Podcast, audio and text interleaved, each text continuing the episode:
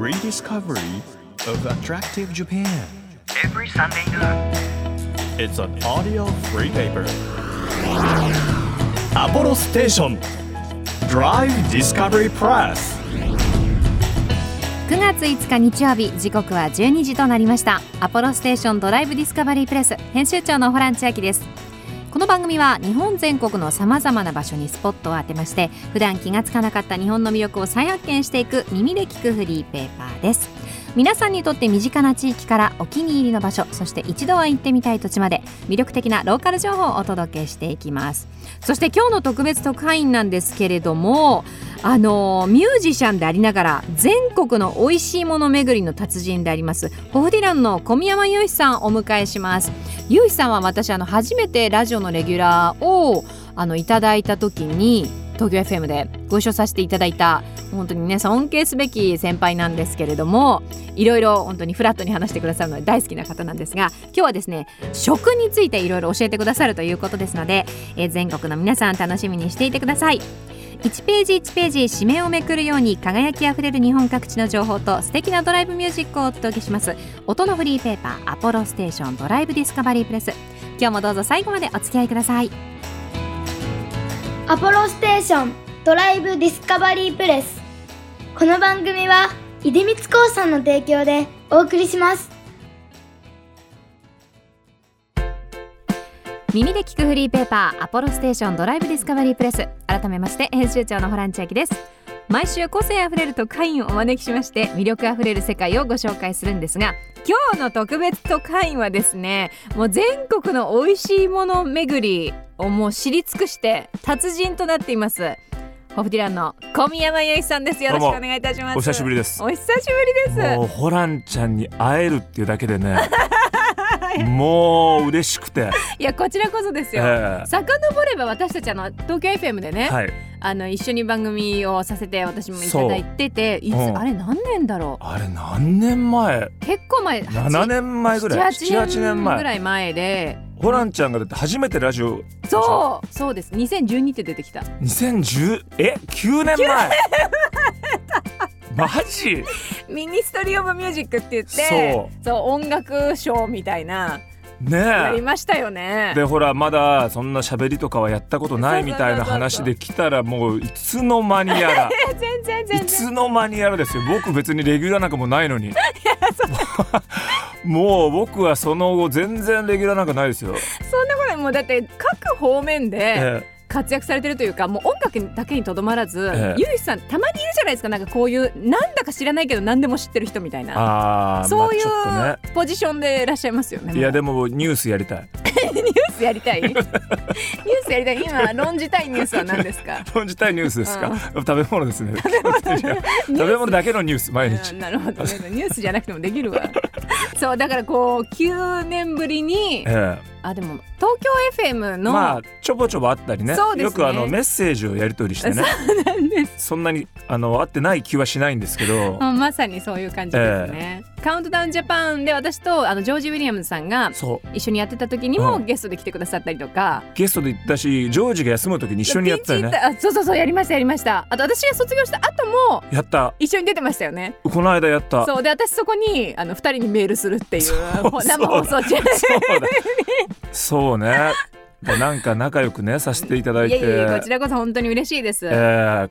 あの本題なんですけど、はい。この番組はまあ日本全国のいいものいい場所をこう発信していこうという番組なんですけど、まあ、美味しいものを何でも知ってるゆうひさんであればもう北から南までどこでも行けるんじゃないかなということで。まああの今はねコロナだからあれですけどやっぱはい。りすごいツアーとかいろんな撮影とかで確かにかなり行ってましたね。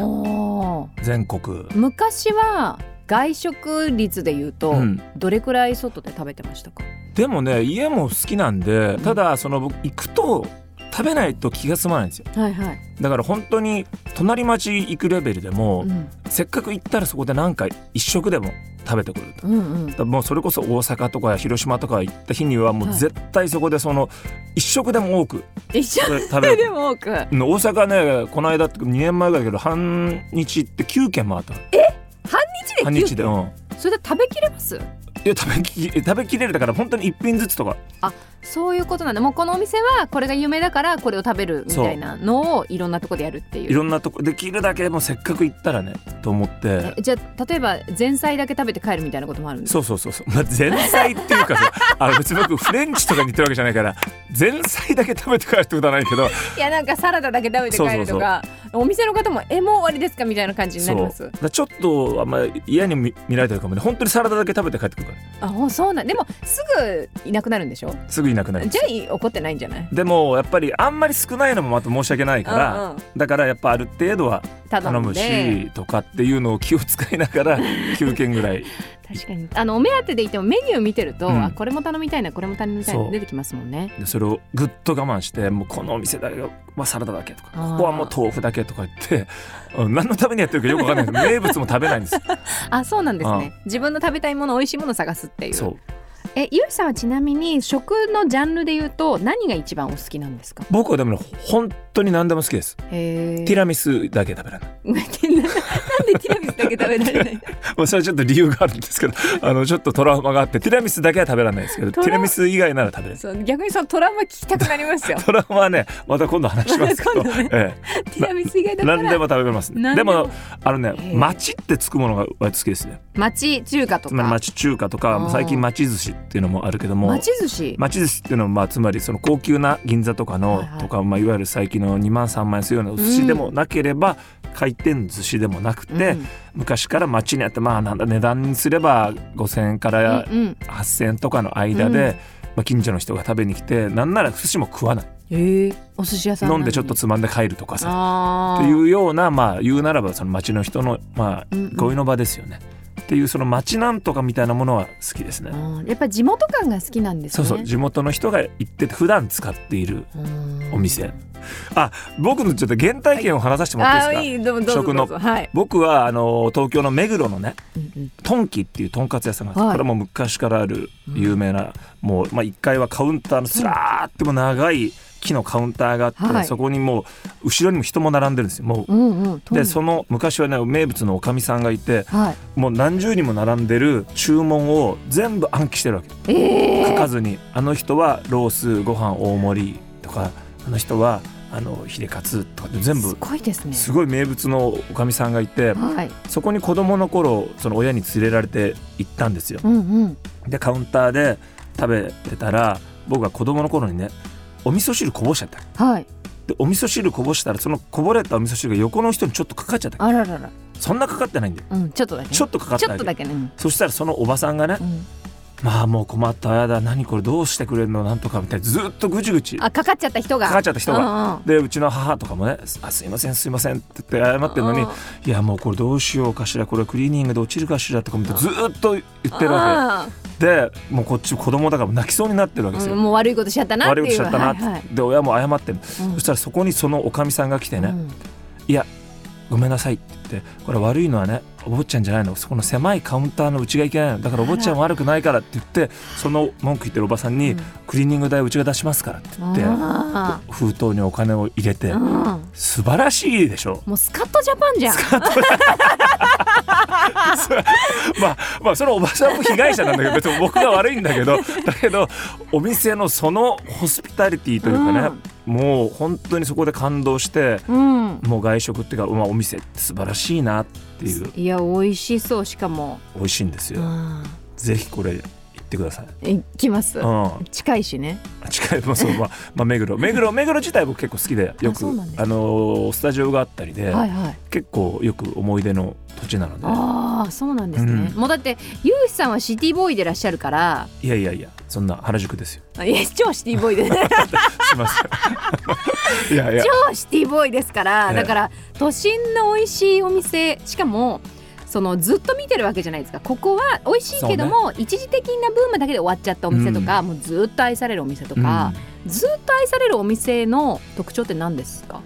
あのーでもやっぱり味も大切なんですけども、サービスその今のトンキの話じゃないけども、やっぱりそのサービスがあってその地元の人に愛されてる店は残りますよね。あ長く見るとね。ーはいはい。でそういうところの人と話すとやっぱねあんまり商売考えてないんですよね。へやっぱりその地元の人とか来る人がなんて言うんだろう美味しいって言ってくれるのが嬉しいみたいな、っていうと結果的に長く続くけどやっぱりあの商売商売していると、うん、一時期はね突然なんか何店舗になったみたいなのうんうんなるけど、いますよねな。かなか長く続かないですよそね。うなんだ、うんで地元の人の生活のこう一部になるようなお店の方が長く長く、長く続くしこっちもそれが行ってる楽しいんだよね。だから例えば本当にじゃあ九州行ったら九州行ったで九州の地元の人が行ってるお店に行きたいんですよ。うんうん。だからあんまりそのいわゆる名物とかってよりもは名物じゃなくても純粋に地元の人が通ってるところに入るとそこのこう空気を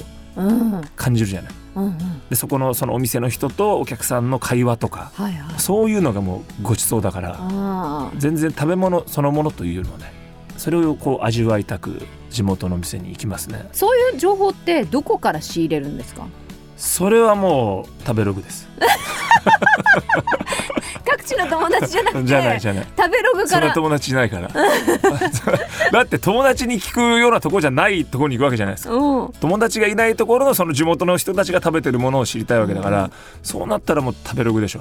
でも食べログはいやここは地元の人が言ってる何々ですよっていうふうに書いてるわけじゃないじゃないですか、えその中からもううん万うん十万あえるえ食べログの中からうん。どうやってそういうお店を探すんですか、えだから書き込みがね多いところうん、は行かないんですよ多いところは書き込みが多いっていうことはやっぱり全国からっていうかそのいろんな人が行ってるわけじゃん。うん。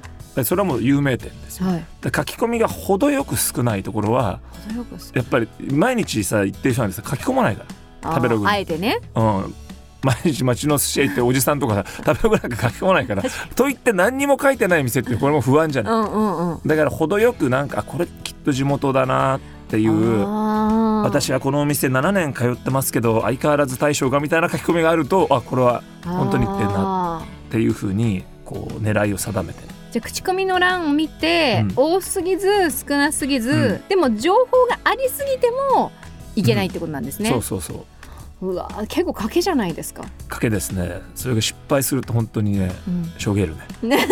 何のためにここまで来てこん何だったのこのお店みたいな。しょげたことあります？しょげることありますよ。こう大体打率で言うと。打率はでもねあのそうじゃない人もいるんですけども、うん。人によってはそのなんだろう食べ歩き好きな人でも絶対にそういうものを見ない。情報サイト見ないでは行ってっていう人もいるんだけど僕はもう失敗したくないからもう調べて調べていくんで、うん、まあ8割ぐらいはちゃんと当たりますけどやはっぱ2割ぐらいあの予期せぬことが起きると、い、いやいぐらい予期せぬ、うん、全然悪い大将もいい人だし美味しかったと。このお寿司屋さんね、はい。本当いい老夫婦でやってるし、まあネタもそんなめちゃくちゃいいものではないけどよかった、全部よかった。たださすがにカウンターでなめくじが出てきたらこれはこれはちょっと 後味は良くないなっていうねあるんですか？ことありましたね。えちなみにカウンターのどの辺を張ってたんです。かカウンターのね隙間から出てきた。なんなんか出てきたななんか出てきたなって。これはでもしょうがない。こればっかりはね。じわりじわりと出てきますそうじわりじわりと出てくるしそれは悪気がないですよ。だから悪くはないしこれは運が悪かっただけだけどやっぱどうしても気持ちとしてねなめくじってなかなかないよなと。確かにね、そういう時はしょげるけど、うん。こうもう一軒行ったからね寿司屋 やむなくももう一軒。うなんかこのまんま寿司がこれで終わるの嫌だなと思ってもう一軒うんもう一軒来ましたから。確かにお寿司の記憶が全部飛びますよねその飛んだね、うん、あもう大将も「なんだこれ？なんだこれ」っつって。あ いやなめく「じ。いやこれなめくじですね」な なんだこれ？ってずっと言ってて。なかなか取ろ取ろうともしなかった。取り方は取れ取りづらいですよねあれ。最終的にね埋めてたあのねまだちょろちょろちょろとか言ったら取れるんだけどなんかニュルニュル顔出して最終的にこうね奥の方に埋めてたからこれまた出てくるなと思って。モグラ叩きみたいな形だから。ただニョーって引っ込んだだけだからこれ絶対いずれまた出てくるやと思って。触れたなんで取らなかったんですかね？いやねなんかね取ろうとしたけどやっぱ取れないみたいで結局押して押して奥の方にまた入ったから。まあこれはね運が悪い。ある意味運が良かった運が良かった。良かった。これでこうやって話せるでしょ。そうそうそでちょっと美味しかったとも思ったけどそういうのあやったよしっていう。たただのお店よりもね。確かに。ネタにネネタ稼いだっていう。ねまあ、そんなお店もありつつもあのでもええ。勝率8割ということですので、はい。次回はですね、はい。その8割に入った美味しい全国のお。店をねもっと聞いていきたいなというふうに思いますので、皆さんぜひメモを用意して待っていてください。アポロステーションドライブディスカバリープレス。今日の特派員は全国の美味しいもの巡りの達人小宮山雄飛さんでした。来週もどうぞよろしくお願いします。お願いします。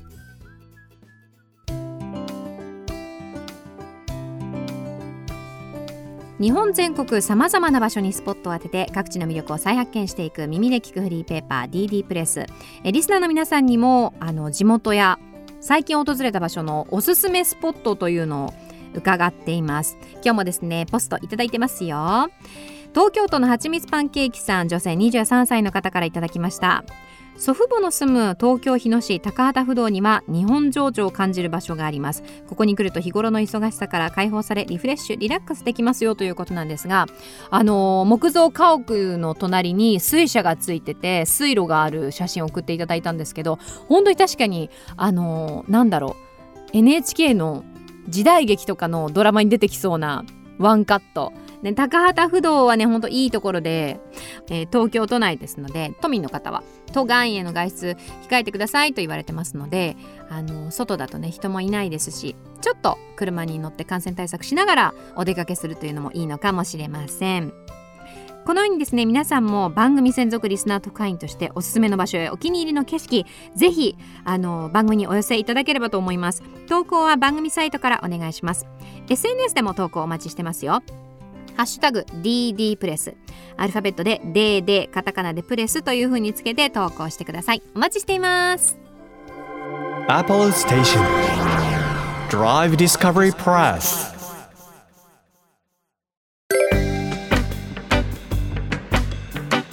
ここでアポロステーションからのお知らせです。明日9月6日から10月31日まで地域のために頑張る日本中の人たちに元気を注ごうをコンセプトにふるさと給油キャンペーンを行います。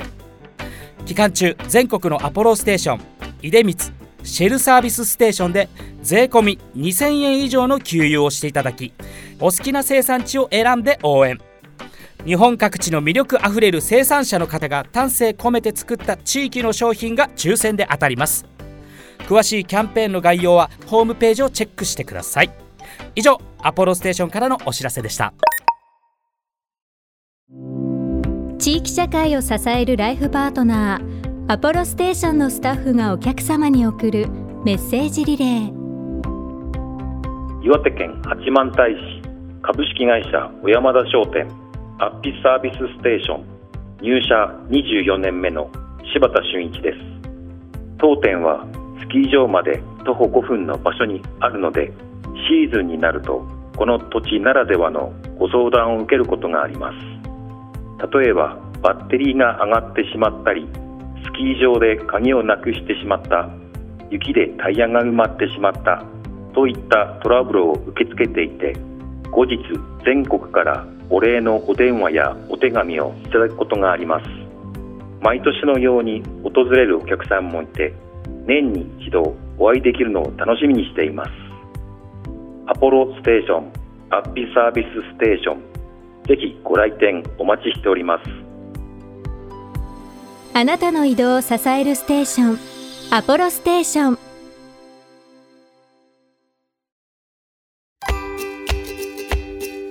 東京 FM からホラン千秋がお届けしてきましたアポロステーションドライブディスカバリープレス今日は全国の美味しいもの巡りの達人小宮山雄飛さんをお迎えしました。本当にね美味しいものをたくさん知ってらっしゃる雄飛さんが紹介してくださるお店間違いないと思いますしそれに付随するエピソードも本当に楽しくて。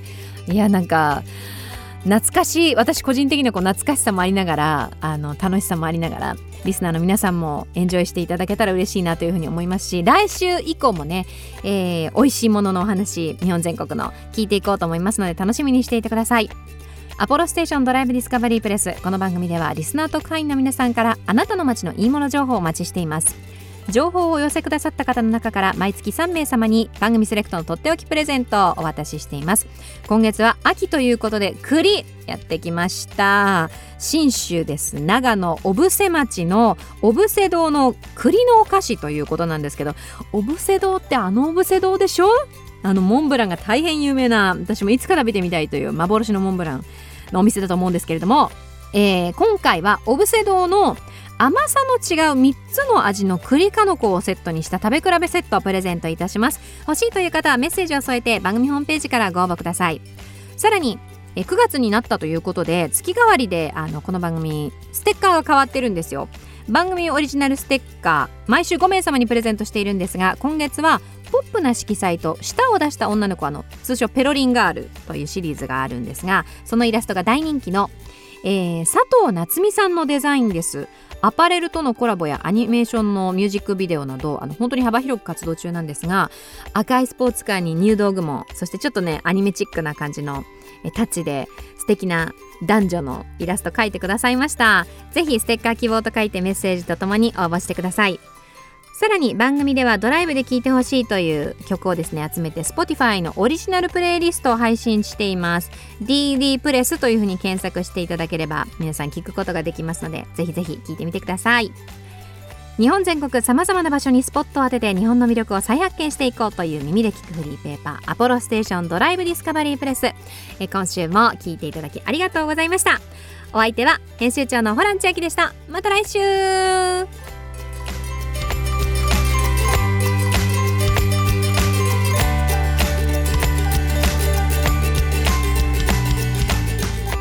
アポロステーションドライブディスカバリープレスこの番組は出光興産の提供でお送りしました。